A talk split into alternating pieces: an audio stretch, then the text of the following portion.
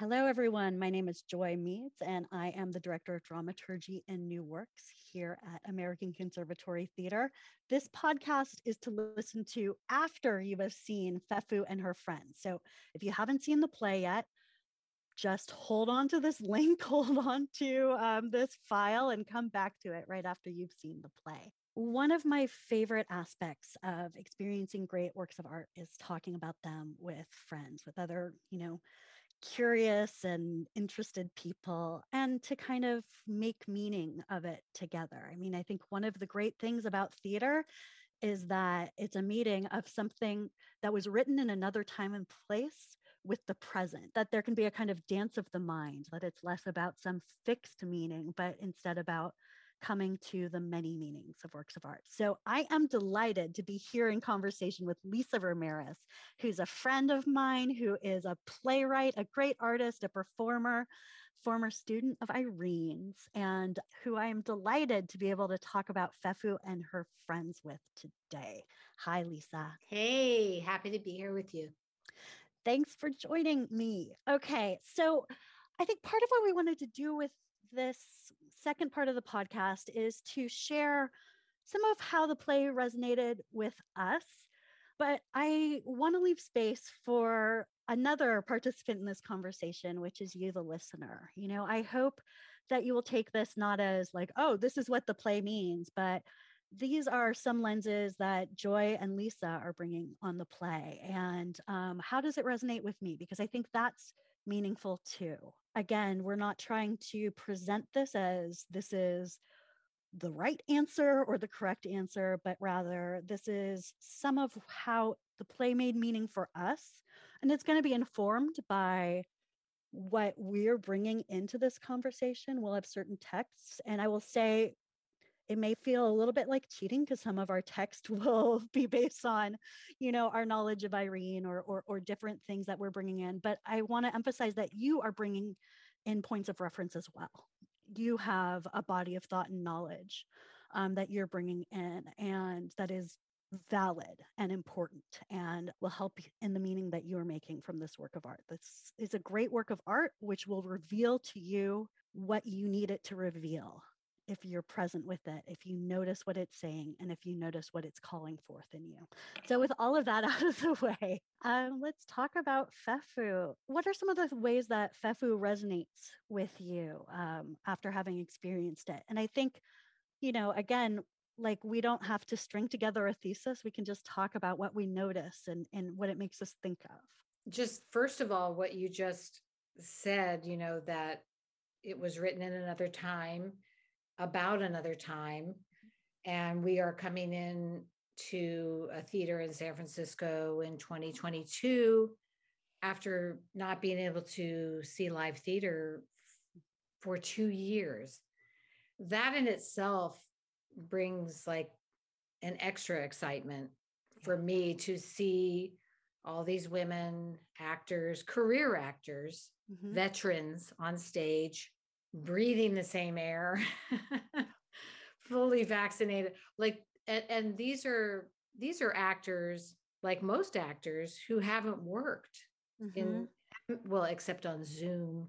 And so just that in itself, experiencing that is incredibly moving and brought like a whole different kind of urgency to the piece because when um, I think pre-pandemic, you know maybe maybe i would go to the theater with a more like not critical but but maybe just not maybe just taking it for granted like for me mm-hmm. for me theater was like a long marriage you know i've been doing and been at it for 30 something years yeah. and like so like i go see friends plays they come see mine and we're kind of like but then we have we've just had two years where it was taken away yeah and so for me, that's very profound. And then celebrating one of our greatest playwrights who is now just, there's a resurgent um, of Irene's work, resurgence of Irene's work now. And in a way, you know, it's bittersweet because uh, her entire career, it was, it was uh, built, you know, on her terms but she never received uh, the recognition that say sam shepard or you know, Lanford Wilson or Edward Albee or some of her John Guare, you know, contemporaries, yeah. received, yet she, for lack of a better word, birthed mm-hmm. a generation of playwrights. And her contemporaries recognized her greatness. Like she was she was very much admired by all of the artists that you just mentioned. And it's just you know a shame that that her fame wasn't um, didn't extend beyond those circles and I, I think it feels in a way like the culture's catching up. I'm very moved too by the experience of coming together in person being in a rehearsal room with a group of artists for the first time in a long time. This sense of of coming together and reconnecting um, and i think that's very much present in the play as well. I mean i think one of the things that's really beautiful about this play is that all of these characters are in relationship with one another in different ways yes right that it's literally like watching a class reunion absolutely and the fact that we actually haven't been on stage together in a couple mm-hmm. of years adds to the beauty of this particular production i think and it feels like there's a very medical theatrical aspect to what's happening. I think what's happening with these characters is that they're coming together after a period of being apart, you know, longer in the case of some people than it is in others, you know, and there's been changes that have happened in the meantime. And I think when you reconnect, you're both reminded of your shared roots with people. So, you know, like me personally in this play, I did plays with Stacy Ross and Catherine Castellanos in, you know, the early 2000s.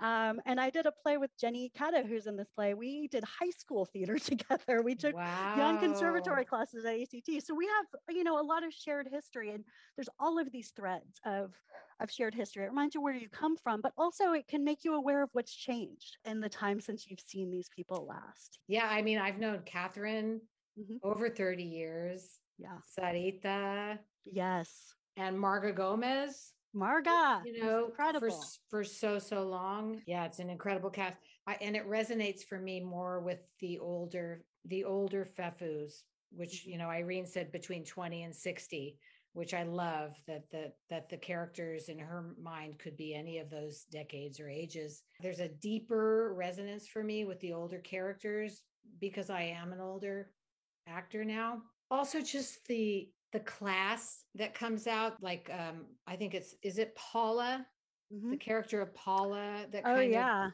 calls them on you know their the relative privilege and the, yeah, yeah, i think that that speech is incredible where she says i think that people who have more should be better right and and then the love affair between her character and the and the heartbreak and then the woman with the trauma you know i think is is it julia, julia? yeah and and there is something for me very profound about mm-hmm. older actors mm-hmm. exploring these themes it's profound for for me also younger actors but it's a different kind of yeah because they're you know i've been in the last like decade to a few class reunions and it's like mm-hmm. oh everybody looks a little different but we're yeah. all still like wild and we've some of us have been knocked around a little bit in our lives and so with this particular production that resonates absolutely well let and let's talk a little bit about julia and i mean i think this is something again that is very open to interpretation but she has this injury right that happened and when you talk about the meaning of there being you know an actor who's our wonderful lisa anne porter who you know is not 20 who has a, a little bit more life experience than that right? And what it means for her to be the one who is carrying this experience you know fefu has this line where she describes what julia was like when they were young and she says she wasn't afraid of anything right? And I mean, one of the things that I think is really wonderful about this play is that this is a group of women who can be daring together. And i think carry that daringness into other elements of their lives right? Like these are these are women who you know they're all at different points in the spectrum some more than others but that have what Christina calls a kind of adventurousness of the mind, right? Which I love. And also in this play, um, Fornes has put in the backdrop, there are references to some historical women. There's Isadora Duncan, Voltairine right. de Cleyre, Emma Sheridan Fry. We actually hear a whole speech about Emma Sheridan Fry. I knew of Isadora Duncan, but I hadn't heard of the other two. And they were both I mean, I really encourage folks to to read about these women. They're iconoclastic women who lived in generations past who were very bold in their ideas, who put forward these incredible liberatory ideas in a way that didn't really fit with their society, right? And I think that there's a cost that can accumulate over time when you um, choose not to operate within the molds of society Right. right. And and for me, um, a character like Fefu's saying that she used to be so adventurous mm-hmm. is much more profound. Uh, someone saying that at 50, you know, because then that's that's like her younger 20 year old self used to be adventurous. Whereas if an actor who's 20, then you were talking about like seventh grade or something. And yeah, there is something very profound for for me about these women being in midlife. Absolutely. You know, which is like grown up adolescence. Yeah. That's what I call grown up adolescence. And and they're still, you know, playing because they have such a history, they're mm-hmm. playing all these pranks on yeah. each other, like like the water and the mm-hmm. like the water fight. Yeah. And that's what happens when you reunite with mm-hmm. friends that you came up with. Yeah. But I wanted to ask you about Emma Sheridan. Is Sheridan Square named after Emma Sheridan? Do you know?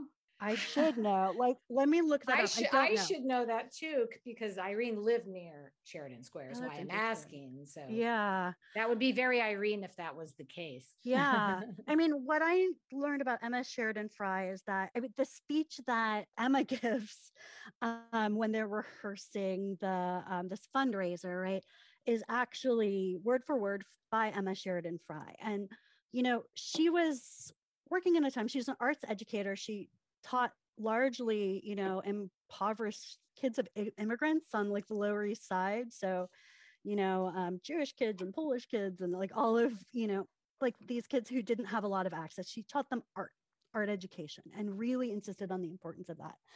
She was working in a time where the primary model of education is really based on rote memorization.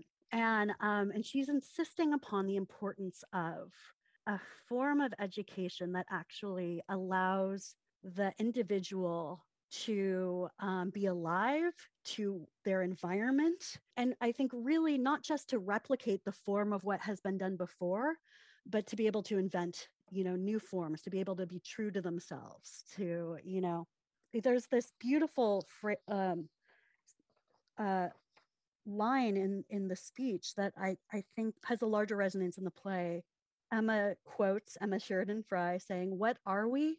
A creation of God's consciousness coming now slowly and painfully into recognition of ourselves. And, you know, again, mm. like I think this goes to the conversation that you and I were having before, right? This idea of how easy it is to get into habits and to do just what has been done before and to be stuck in these ways of thinking. And that part of what art can do part of what being alive to the senses being in nature being you know drawn out of that conscious mind you're being drawn out of you know what i don't know freud might call the superego right? That it opens up new possibilities new ways of being. We have in this play so many women that are like in the backdrop of this play there's that part where they're talking about what it was like for them when they went through college right? And all of the different ways in which they, you know, there's that line, everyone was sent to see the psychologist, right? the psychiatrist. So that if they didn't say exactly what, what was expected of them, if they didn't act in the way that it was expected of them, that they were medicalized, that they were sent into treatment. So that one student, they, uh, a classmate of theirs who wrote a paper that the faculty thought was too good and didn't believe that you know she wrote right well she's she's not operating within their mode of what a female student should be. And so they send her the psychi- to the psychiatrist to get her to admit that's not who she is, right? I think that's also something that's operating for Julia in this this um, hallucination that she has. It's also in it for me watching it. Just and mm-hmm. this is not like an intellectual point of yeah. view. This is just a visceral, like emotional yeah. point of view. Is that I feel like they're all they all come to the table with different memories. Yes. So it's a real it's an exploration in a way. It's an exploration of how women process memory. That's true too. Absolutely. You know, and they're all kind of dancing with their own memories, for lack of a better word. They're playing, and I like I said before, you know, I think each character you could probably break down each character like what what uh, instrument they are. Yeah. Know, uh, or Absolutely. body part, but like like one is a bass, yeah. The one yes. is like the, the drum, you know, or mm-hmm. whatever. Mm-hmm. that would be kind of fun also. And they all have different ways of making sense of the world that they're in, the trauma of, you know, the kind of ways that they were forced into being, right? But wasn't it Tony Kushner that said something about Irene's plays were like a fine crystal glass? that are like mm-hmm. when when you pour liquid into it, it, it's in oh no it's not wasn't it wasn't tony kushner it was harvey harvey fierstein yeah yeah that, that, that they're in danger it's in danger it's so delicate that it's in yeah. danger of breaking if it mm-hmm. gets too full and also the other thing that that brings to mind is it refracts light in different ways right you know you talked in our earlier conversation lisa you talked about how when you worked on the conduct of life which is one of you know irene's great masterworks with her later in life that she revised the ending because it fit better on this group of people right i think yeah. she's somebody who really is open to the input that's coming in, right? And doesn't want to kind of impose the one way that this thing should be done, but actually she wants to make meaning with with, with what's brought into the room. Exactly. You know? Um, and I think that includes what we all bring in, you know, what emerges for all of us. Like for some of us, like the theme about education and might might come more to the fore. For some of us, the the uh, the theme about you know playfulness of ideas might come more to the fore you know yeah exactly all of these different or trauma yeah. or mm-hmm. marriage mm-hmm. or how important it is for women to be together and talk yes. and fight and and uh and be silly and how how often do we get uh, is it eight characters eight characters yeah. yeah oh good that was a good guess yes how often do we get to see eight eight fully realized women on stage yep each of in them all has their, their glory. own arc absolutely yeah, in all their glory and all their like flaws in all absolutely. their pettiness and all their depth like it's it's got everything yeah there's i do feel like great works of art i think whenever you come back to them you see them in different ways right mm-hmm. so i first encountered this play when i was in my early 20s i was waitressing i was trying to make up for you know I hadn't read everything when I was in school. And so, in the downtimes of my waitressing job, which wasn't using all my mind, I'd read plays and then I'd think about them afterwards. And this was such a great play to read and think about because there was so much for my mind to chew on while I was doing my roll ups or, you know, my, my side work. How the play spoke to me then is very different than how it speaks to me now. I mean, then I feel like the trauma emerged to the fore more. And now I'm seeing the resilience of those women coming forward. Julia has this speech where she talks about how she feels like death is present at any moment. And, and every moment there are these guardians that come forward and give us new life. And sometimes it's, you know, beauty of a sunset. And sometimes it's the care mm. that, hmm. that the love that we show for one another. And I really feel that in my own life at this phase, you know, like, I mean, God knows we've all lived through a lot over the last years. And I think about you know, at a time where everything seemed about the future felt like it was in question. Just having a walk with a friend, how restorative that is. Yes. So Irene and I had an argument about Hedda Gabler. And um, I had seen a production of Hedda Gabler with Fiona Shaw that Irene hated and I loved. and um, she said, uh, Hedda Gabler is agoraphobic and she had this whole theory about Hedda gabler and how she never left the house and why she never left the house. And I I was like, that's not true. It like doesn't have to be that way. It never says that. Where does it say that in the script? And we went on, we argued about it. We were like two puppies arguing. And it was really, it was great. It was actually great fun. But then, you know, the more that I get to know the play Fefu and just seeing different productions of it and analyzing it, just because I love to analyze different plays, I really believe that Irene's view of Hedda Gabler influenced the character of Fefu. Wow. She yeah. is an entertainer. She mm. is, you know, she brings everybody together. She pontificates, but they all come to her. And there yeah. are so many great kind of writers and people that I know that just basically stay in their house and, and hold court and, and attract interesting people to come to them. And yeah, absolutely. Yes. yes. And um, so when I when I reread Fefu and saw Fefu recently, I was like, yes, you could actually, you could actually that in a way, Fefu, I I, I would argue, is Irene's Hedda.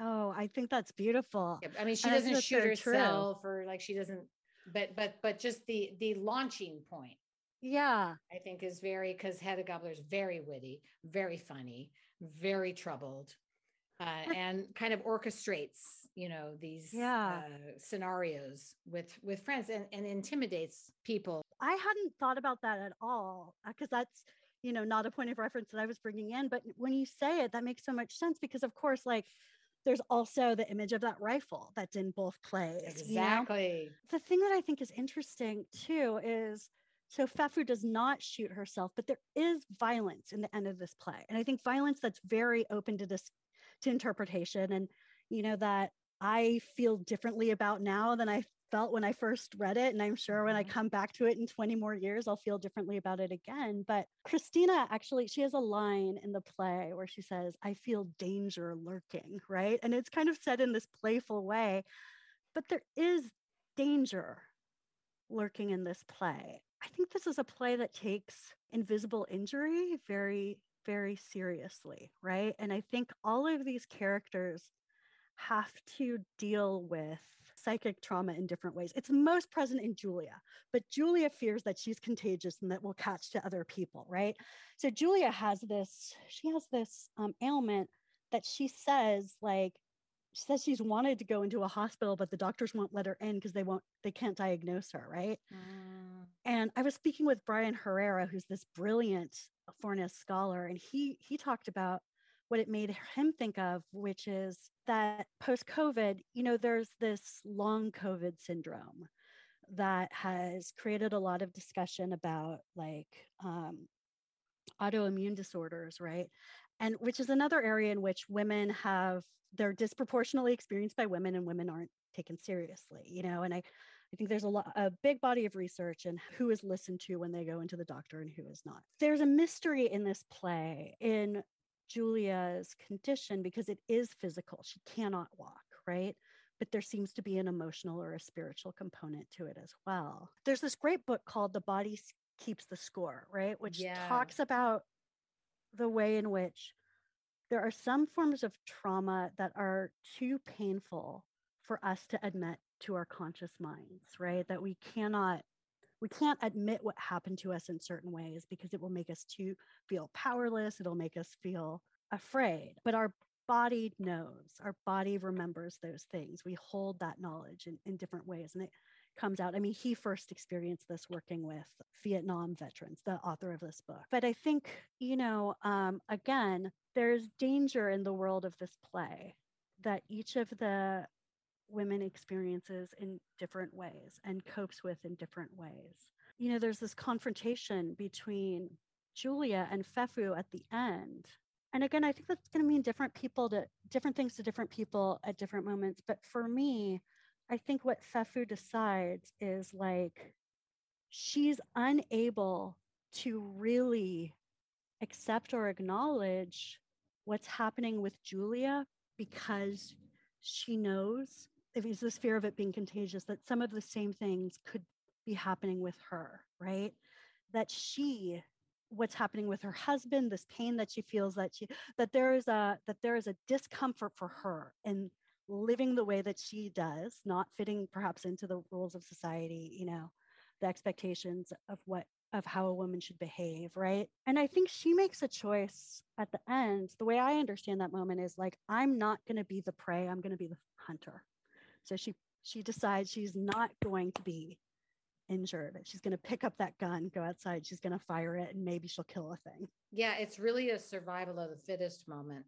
yeah for her and i don't know Mhm. that that's the best decision for her to make but it is her way of dealing with it in that moment And I feel like with Fefu, Fefu is like dancing as fast as she can. She's trying to keep the ball in the air because if, if Fefu actually stops and has to confront her Yeah. unhappy marriage Mhm. or her privilege or Mhm. her whatever, she may go the way of Julia. Like, so Yeah. she's fight, fight, fight, fight, fight. Julius talks about how oh she she keeps that smile on, right?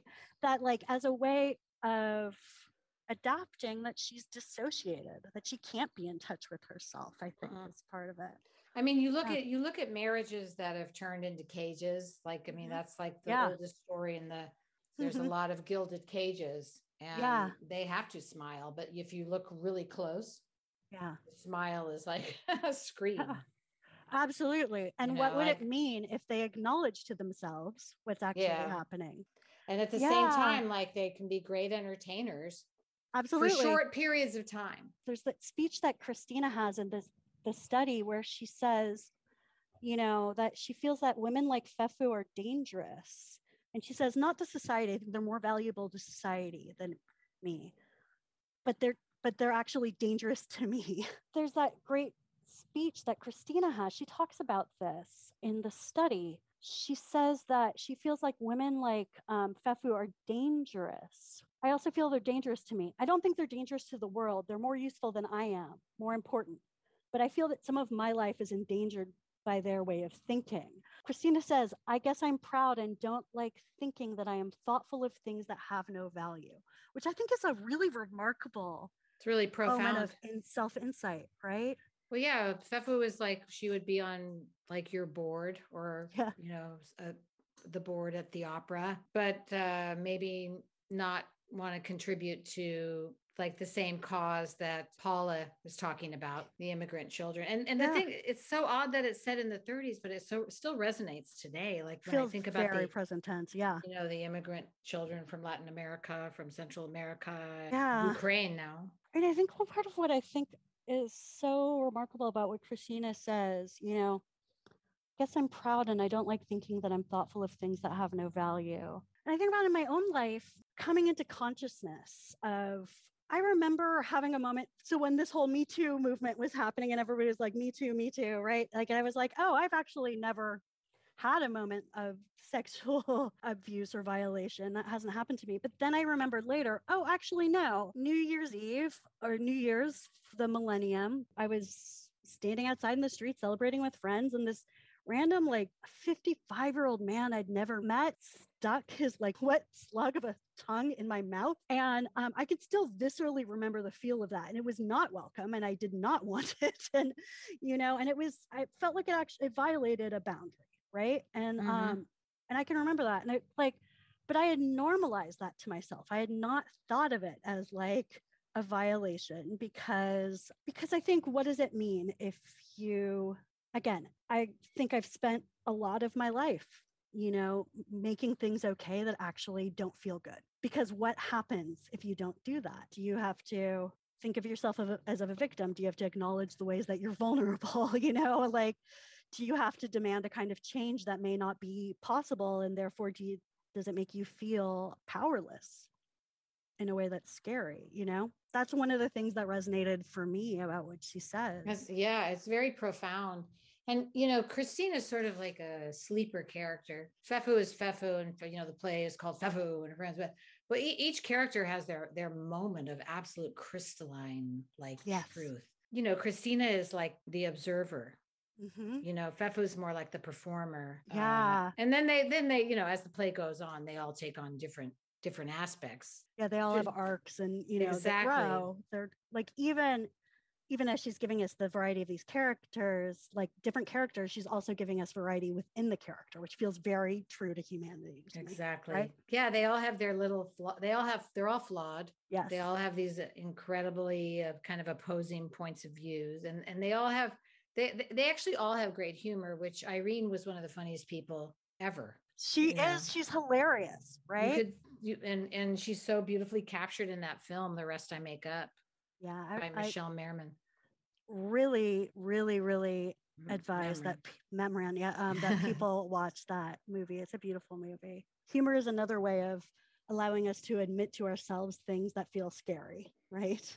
yeah as a playwright i mean i use that i use that line every single every play that i write it's the great line by harold Clurman, which i'm paraphrasing but it's um the truth is like castor oil Mhm. difficult to swallow it's good for you but difficult to swallow so what you have to do is make people laugh and when their mouths are open pour the truth in Oh, that's beautiful. isn't it Yes, amazing That's so that's i have that hanging over my writing area. But I think that's what Irene does with this play. It's so entertaining. It's so engaging. Um, if you can just go over, give yourself over to the experience of it, I think, you know, you you'll find yourself in really good hands. So as we're as we're going out, I wonder, why don't we talk about one thing like the last time that we experienced this play, one thing that kind of stayed with us that we don't entirely feel like we know why it stayed with us, but that but that is still put some imaginative tentacles into our brains and there's something that that we're working on that has to do with that moment definitely the monologue in the room with julia i feel like that is a haunting yeah. moment in the play and it's it's extremely vulnerable and i believe that it is the underbelly of the play in a yep. way i feel like it's the moment where irene lifts the rock and and yeah. or, you know that that line that fefu has that lift the rock and you see the worms underneath. And so i do feel like like that is a very haunting moment yeah. in the play that that stays with me almost like seeing a really sad sad movie. And like for me as a audience member it stuck with me in my belly in terms of it's like the sub, yeah. like it's the subconscious terrain the underbelly for yeah. lack of a better word i couldn't agree more like it stays with me too and different things emerge to me at different times you know, like that line about the stinking parts of the body are the important parts. And, you know, the judges saying to Julia that she needs to put those parts away. It made me think about actually, I just read a thing from a, a screenwriter who was talking about being on a panel at a moment where there it was a 10 years ago or so, but there were like a couple of women driven series on the air, like I think, you know, Whitney and Two Broke Girls and there were a few vagina jokes, right? But like after, you know, decades and decades of all of these dick jokes, right? And hmm. and this screenwriter was saying that he was on this panel and all these other screenwriters that he was on the panel with, these male screenwriters were like, okay, I feel like enough with the vagina jokes, we get it, right? And he was just thinking about like, okay, these are just two two shows after you know all of these decades of the other ways around and it just shows the like the real imbalance in our culture. So I think that's really interesting. And then another thing that comes to me is like that line, oh dear, oh dear, they won't, they're coming for your light, your precious light, oh dear. That evokes like this wave of emotion in my body, you know, mm. um, that I don't even know if I'm completely aware of all of that's rooted in, but it, I, I find that to be very profound. Yeah. And the way that um, one of the other characters leaves the food Yes. Or a tray for her. Sue and, uh, brings soup. Yeah. Yeah, that that deep caring. And in a way, like that monologue, seeing it now after Irene has passed, it's kind of like, you know, we wonder where she was, you know, for those last few years in her mind yeah. because she lost her memory and she had Alzheimer's. yeah. We did go, we did read her her play and she wiggled her feet in glee a bunch of us mm. visited her in New York and read it to her, and she started shaking her feet like like a a kid wow. on uh, their birthday or something. But and the other thing, time where she was like largely on, like she had a hard time being responsive. Yeah, so she was not responsive, yeah. and we we brought mute like Cuban music in, and then and then I I gathered a group of playwrights and actors uh, who knew her and loved her, and we read her Fefu. And the minute we read Fefu, the minute with the opening the opening lines, you know, about the shooting the husband or she just started wig, wag, wagging her feet. Wow. It was just so, and Morgan was there and Corey, Corey Thomas was there, Christina Poe, myself, Profound.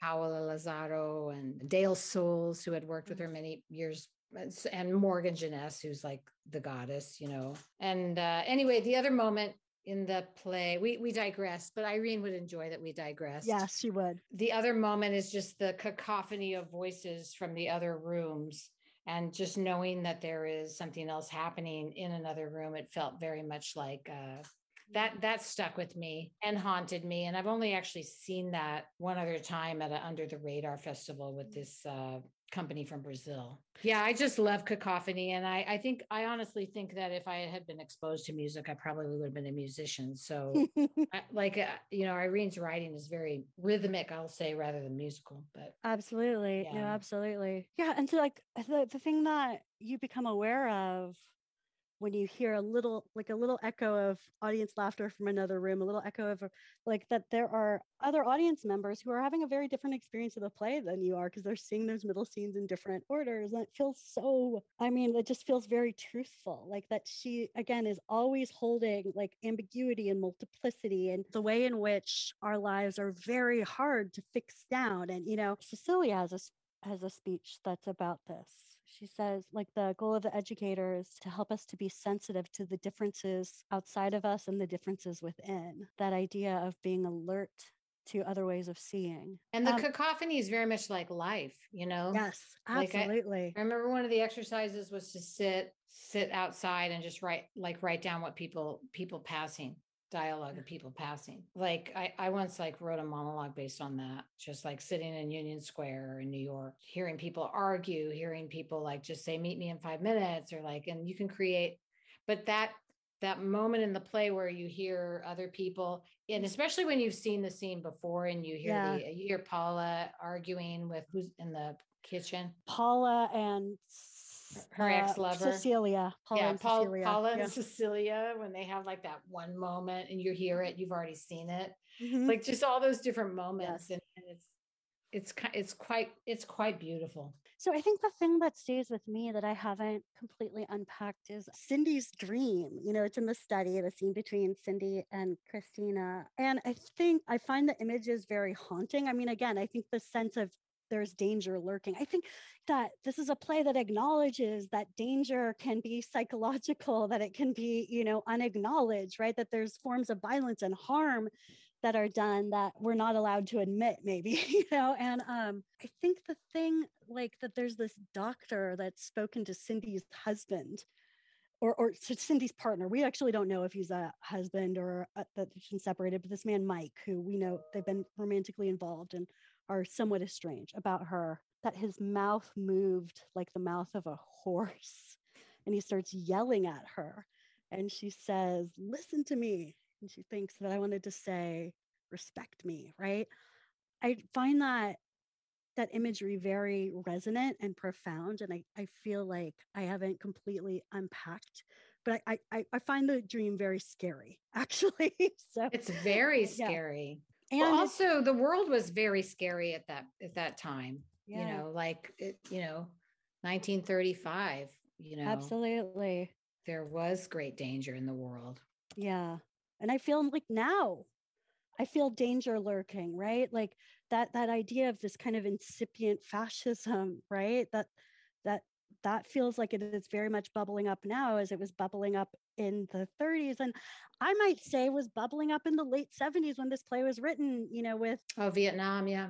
with vietnam and i think mm-hmm. also the uh, you know the rising to reaganism and a, and a kind yeah, of it was pre yeah exactly. cracking down like but you know he's very much ascendant in that moment right? So crack like a, a kind of reaction and resistance to all of this celebration of difference that's happening. Thank and, you for bringing it to San Francisco. Well, and thank you for talking about it with me. And audience members, thank you for coming. And I, again, this is part of what we're thinking, bringing in the kind of text that we know.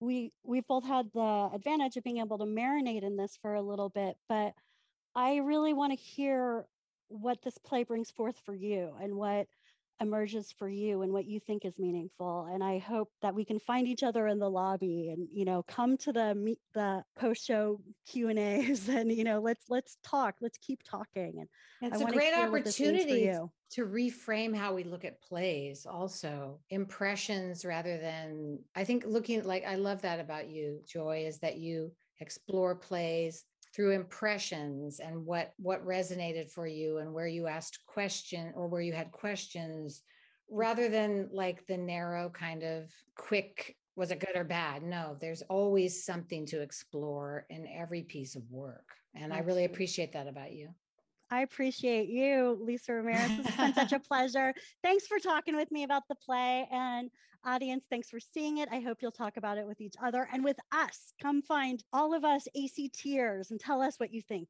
Find other audience members and tell them what you think. Let's keep yeah. talking. All right. Thanks so much. Take care.